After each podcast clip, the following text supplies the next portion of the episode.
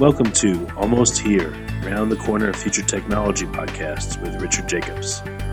Future technologies poised to transform our lives for better or worse are the focus of this podcast.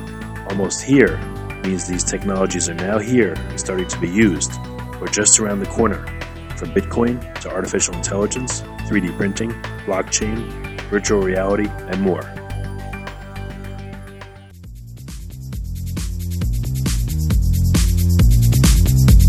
Coming to Dallas, Texas, September 14th, 15th, and 16th, 2018, the Blockchain and Future Tech Expo.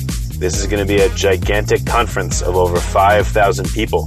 We're going to be talking about blockchain and its applications. We're going to be talking about quantum computing, cybersecurity, artificial intelligence, and several other future technologies that are poised to and actually changing our lives as we speak. Here's why you should attend. As you may know, early adopters are the ones that investigated and profited from things like the gold rush in the 1800s, from the dot com boom in the 1990s, from the internet boom in 2005, from the smartphone explosion in 2007, from the real estate boom that ended in 2008, and of course, from the Bitcoin boom that started in 2012. Early adopters act now, they don't wait till later. They go out west first, in their covered wagons, they find the biggest gold nuggets. If you consider yourself an early adopter and you want to find the biggest nuggets, then you owe it to yourself to attend this upcoming conference. Blockchain is going to affect how we control and store our medical data, how we send money around the world, how we bank, and more. But artificial intelligence, quantum computing, and cybersecurity will play a pivotal role in our lives as well. And that's why our next event, September 14th to the 16th at the Dallas Convention Center, is going to have not only 5,000 plus attendees, but will showcase blockchain, AI, cybersecurity, quantum computing, and more. You want to get in on the coming gold rush of future tech and opportunity as an early adopter. Don't be left out. To register, go to bftexpo.com. That's blockchain future tech expo.com. Thank you. Hello, everyone, and welcome to another episode of Future Tech Podcast. Today, I have with me Richard Ettl. He is the co founder and CEO at the Smart Containers Group. Hello, Richard. Hi, Julia. Great to be here. Yes, thank you so much for joining us. Pleasure. So, why don't you go ahead and start us off by telling us all about what you do at Smart Containers Group? With pleasure. So, we're about six years old. Uh, we're a Swiss high tech company. We started out actually with uh, another innovation. We developed an insulation technology for skyscrapers. And when we pitched Oh. that for a building of Novartis, the pharmaceutical company, they asked us, well, could you use that technology and build a container to temperature um, control uh, transport? So it's a, a temperature controlled container for the air freight shipments of uh, pharmaceuticals around the world. And so that's how we started out. Um, the, the, the, we started a company under the brand SkyCell. So all of our pharmaceutical container uh, types uh, are marketed under the brand SkyCell. And right now we're the number four in this in this industry. And uh, so um, we are combining these specialized containers with um, a lot of sensors. So we have, I think, today the largest fleet of Internet of Things containers in the air freight space. So in the last three years, we collected about 1.2 billion data points. So sometimes we know no, we know more about the supply chain in air freight than many of the airlines themselves. Oh, wow. So and the, the next logical step was well, how do we reduce the admin of these containers? And so that's why we're looking to blockchain. And we started about uh, nine months ago with a project to put the containers on the blockchain. In January, we announced to accept crypto as a form of payment. So we can uh, now send out invoices that can be settled in Ether and in Bitcoin. And uh, so that's starting to run. And uh, the next step is smart contracts. So that uh, instead of sending out an invoice at the end of a lease, of a container lease, uh, we agree on certain parameters, and these are programmed into a smart contract, and then they automatically execute themselves uh, when extra days are invoiced or when a container is returned at a different location. Got it. So, is this autonomous or, or Yeah. going to be all autonomous? So yeah. the, the so the container should come to life uh, almost on on its own, and the idea is sort of to have a container 4.0 uh, the autonomous container, which uh, continuously knows, oh, this week I was with Kuehne the next week I'm with DHL, uh, and because I'm broken now, I need to be returned to a service center for service, and then I'm rented out again to, to let's say Novartis or to Roche and so forth. Wow. And you're mainly doing pharmaceuticals at this point, but you're looking to expand into a lot of different things, it sounds like. That's correct. Um, about uh, three years ago, we started getting requests to transport uh, high value food. Um, so we're talking oh. about fish, we're talking about um, high quality beef, but also some some types of berries. And uh, we we had to deny those requests because we're committed on the pharma side to only transport pharmaceuticals. And now we're launching under a new brand called Food Guardians. We're launching a new set of containers. Uh, in essence, it's the same technology but tuned for the food industry. And uh, so these will come with uh, the same technology on the cooling and the same sensors in essence, and uh, will come with blockchain right out of the box. Wow! So if a company, say say an acai berry company, comes to you, how does that what does that look like? Do you deliver the containers to them and give them the technology, and then they're self sufficient, or you know do you have to be involved in that process? Um, it depends a little bit on the business model. Um, the containers, so we see a couple of applications. One is what we call a regional distribution model. So let's say you're uh, distributing in a region uh, to the hotel or to the food industry fresh fish.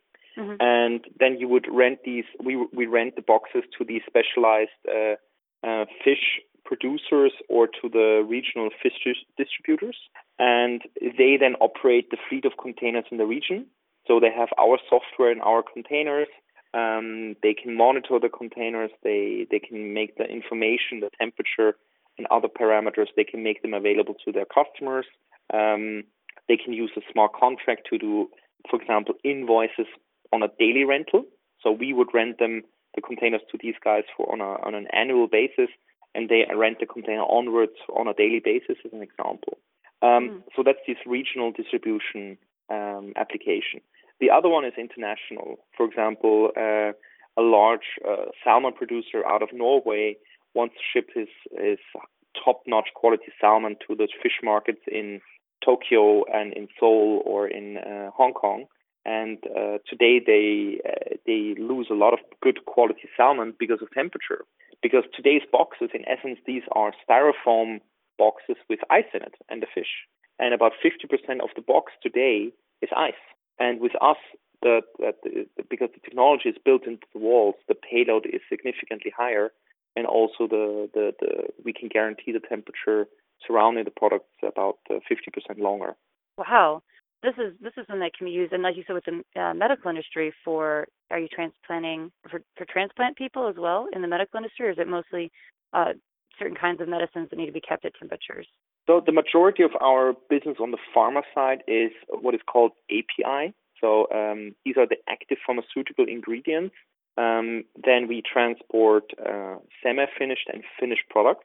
So we transport some of the most expensive pharmaceuticals today. So that means on a pallet you have between one and twelve million dollars of value. So that's significant. Um, but we also are launching this year uh, a smaller package that goes directly to your home sort of what we call direct to patient, and there it can be one syringe. So uh, we want to cover from the bulk shipment down to shipping one syringe to your home, or let's say in the future maybe to your hotel when you have a, a long-term treatment. Um, so that's that's what we're doing there. Um, we have some prototypes which we've built, for example, for the Children's Hospital here in Zurich, uh, where we designed them a container that can transport living skin. So for, wow. for young children that suffer um, uh, skin diseases like um, that could be almost fatal, like cancer, they grow this patch of skin, and then the skin needs to be transported to the child. Uh, and for that, it needs to be at body temperature, so at roughly uh, 37 degrees Celsius. And there we designed them a box that can do that for 10 days autonomously. That's incredible. And this is this is really game changing for multiple industries. Yeah, I mean, we, we did this. We wanted to learn how hospitals, how we could interact and work with hospitals. This is a highly specialized application, um, but the next step could be into organ uh, logistics because most of the organs today are transported on ice because that was the standard that was set in the 70s. And um, but studies show that if you transport certain tissue at body temperature, it's significantly better for the tissue than if it's transported on ice. And you can control, yeah, a lot of your products they don't have to be necessarily cold in your smart containers. It is whatever temperature you need it to be. Um, this is container specific. So um, in, in the example of the uh, children's hospital's uh, body temperature container, the container can only do the body temperatures because it's very mm. specific. Um, the other containers they could be changed. So we have, uh, for example, chilled 2 to 8 degrees Celsius, 15 to 25, or minus 20 degrees Celsius, so frozen. Um, and these can be uh, changed if customers need a different temperature range. How did you get involved with this? Um, you know, you you saw the need, and then walk us through your thought process. Well, there was a lot of luck in it. Um, I guess when we when we pitched for that building of Novartis, um, we, we we were surrounded by the right people that had an issue delivering their products to the Middle East. And uh, this issue is not just with Novartis, but this is all the major pharmaceuticals and smaller pharma companies have these issues because supply chain in um, not just the Middle East, but in, in the majority of countries around the world cannot sustain uh, the pharmaceutical products at their correct temperatures. At the same time, the regulators started to change a lot of the rules. So before it was the pharma companies that were responsible to choose what was the right surrounding for a pharma product. And now the regulators say, well, if it says 2 to 8 degrees Celsius on a package, um, I require you to prove to me that it was always 2 to 8 degrees Celsius in storage and in transit. And that's a significant step up, and the pharmaceutical companies are now adapting their supply chain to these new regulations. And this leads to tr- tremendous market growth. So we see 25% industry growth at this point, and um, so we're just growing with the with the market growth at this uh, point, despite taking volumes from the competitors. They're still growing because the, there's just so much demand now out there. And what are some of? Do you have some um, client stories that you'd like to share of how businesses have changed and what kind of growth they've experienced through using your container? Sure. So the pharmaceutical industry is very um, private. So I, I can't name customer specific, but I can give a couple of mm-hmm. interesting mm-hmm. stories.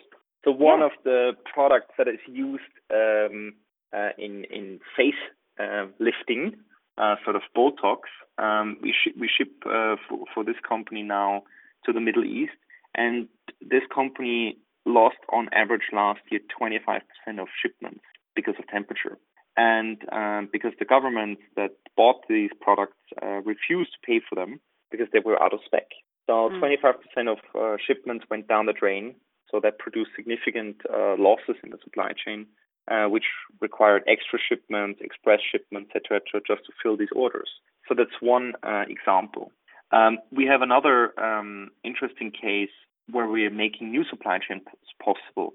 So we are bringing to market this uh, direct-to-patient solution, not just because we believe in it, but because we have a launch customer that's now designing um, for each patient sort of a customized medication for a specific bowel disease, and we are supplying them with our units um, um, as a way to ship directly to the doctor that operates the patient. So it's not just temperature that's sensitive here, but it's also the time critical aspect. So within 48 hours of manufacturing this product, it needs to be in the patient, otherwise it's useless. So this is uh, our first application in this uh, direct to patient field. And uh, but the patient, uh, when this uh, operation is successful, is cured. So it's the first time that these patients then uh, can actually lead a normal life again and don't have to take permanent treatment for a very uncomfortable bowel disease. I think well, these are two extreme examples. Yes, and that that's an example of of it's a very critical very critical thing that you're transporting. You're transferring something it has to be at a certain time, certain temperature to an exact location. And with smart containers, that is now possible. Yeah, I mean, we're not the logistics company here. We are the technology provider. So we do the hardware, we do the software, we do the training, and then it's a specialist uh, that does the, the logistics. This can be um, a DHL Express, this could be a FedEx, but this could also be in the case of the big containers, the big uh, the big uh, freight forwarders, Kuehne+Nagel, DHL, Agility, etc. So it depends oh, a little bit wonderful. on the specialty. Exactly. So when a client comes to you and they want to use your containers, when you're setting them up, you need to know everything they need, and you'll help walk them through realistic expectations of when things will be delivered. You'll walk them through everything. Yeah, I think we have to. There are two different kinds of supply chains. One are those one-offs, like supplying a patient in a hospital, mm-hmm. and the other ones are the, the regular flows of pharma. I mean, pharmaceutical is a very steady uh, demand in the market, and uh, so we can heavily optimize uh, with the freight forwarders and the pharmaceutical companies the supply chain setup, which reduces costs and CO2. Absolutely, and then and the food as well, just getting delicious food to not spoil and not have waste. I think on the food side, it's it's even more of a volume game. So mm-hmm. uh, so pharma is really a niche in the global logistics market, and food is you can add three zeros onto everything in terms of volume. So there, it's really about bringing down the cost and um, optimizing the supply chain as much as possible. Um, and when you do it right, I think you can also earn a good margin in, in food logistics. Absolutely, and connecting people to a more diverse diet, really, from all around the world. Yeah, I mean, as as an example, our diet today has massively changed due to the logistics capabilities today. Um, we almost take it for granted that now in our um, northern hemisphere winter, we can actually have berries and uh, strawberries, etc., which are grown in the southern hemisphere. Um, this is already a luxury. But if you look at how much is actually lost, it's up to between 30 and 40 percent is lost today in, in the supply chain um, because of temperature. The other aspect is they have to pick the fruits almost green because uh, they need time to bring it to you as a, as a consumer or to in, into the shelf. So when we can improve the cold chain surrounding these products, I think we can even improve the food quality, so the taste. And that's sort of oh, our absolutely. motto. We want to increase the taste. Absolutely, that's that's fantastic. So how do people get in touch with with smart containers if they want to use your technology? What is the best way for companies to connect to you? So we have two brands. So I think the the most direct way would be to go to the appropriate brand. SkyCell for the pharma side and Food Guardians on the food side. Um, if it's on a, on a global topic, obviously they can reach out to me on the smart containers level. I'm today the CEO of Smart Containers, SkyCell, and of Food Guardians, uh, but that will change over time as also Food Guardians will grow up. Um, so yeah, my our contact details are on the website. So foodguardians.ch, skycell.ch, and the parent company smartcontainers.ch. Richard, this has been really insightful, and I'm very happy that you are making my berries healthier and more delicious, and also changing people's lives through all the pharma services that you provide. This is really important technology. Thank you. I think I, I can. This is not just me. This is a huge team behind us that's helping us design these products, and our mission is we want to improve the health um, on consuming pharmaceuticals and uh, the taste and of course the quality of food that we consume ourselves as well. So this is also an intrinsic motiv- motivation. Absolutely.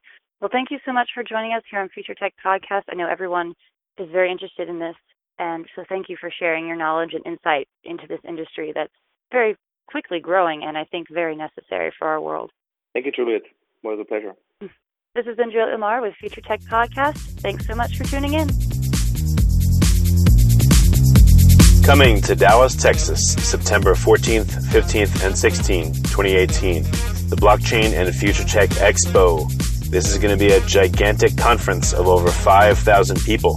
We're going to be talking about blockchain and its applications. We're going to be talking about quantum computing, cybersecurity, artificial intelligence, and several other future technologies that are poised to and actually changing our lives as we speak. Here's why you should attend. As you may know, early adopters are the ones that investigated and profited from things like the gold rush in the 1800s, from the dot com boom in the 1990s, from the internet boom in 2005, from the smartphone explosion in 2007, from the real estate boom that ended in 2008, and of course, from the Bitcoin boom that started in 2012. Early adopters act now, they don't wait till later. They go out west first, in their covered wagons, they find the biggest gold nuggets. If you consider yourself an early adopter and you want to find the biggest nuggets, then you owe it to yourself to attend this upcoming conference. Blockchain is going to affect how we control and store our medical data, how we send money around the world, how we bank, and more. But artificial intelligence, quantum computing, and cybersecurity will play a pivotal role in our lives as well. And that's why our next event, September 14th to the 16th at the Dallas Convention Center, is going to have not only 5,000 plus attendees, but will showcase blockchain, AI, cybersecurity, quantum computing, and more. You want to get in on the coming gold rush of future tech and opportunity as an early adopter. Don't be left out. To register, go to bftexpo.com. That's blockchain future tech expo.com. Thank you. You have been listening to Almost Here, Around the Corner Future Technology podcast with Richard Jacobs. Subscribe to this podcast, post a review to discover more future technologies that are poised to transform our lives for better or worse, such as Bitcoin, artificial intelligence, 3D printing, blockchain, virtual reality, and more.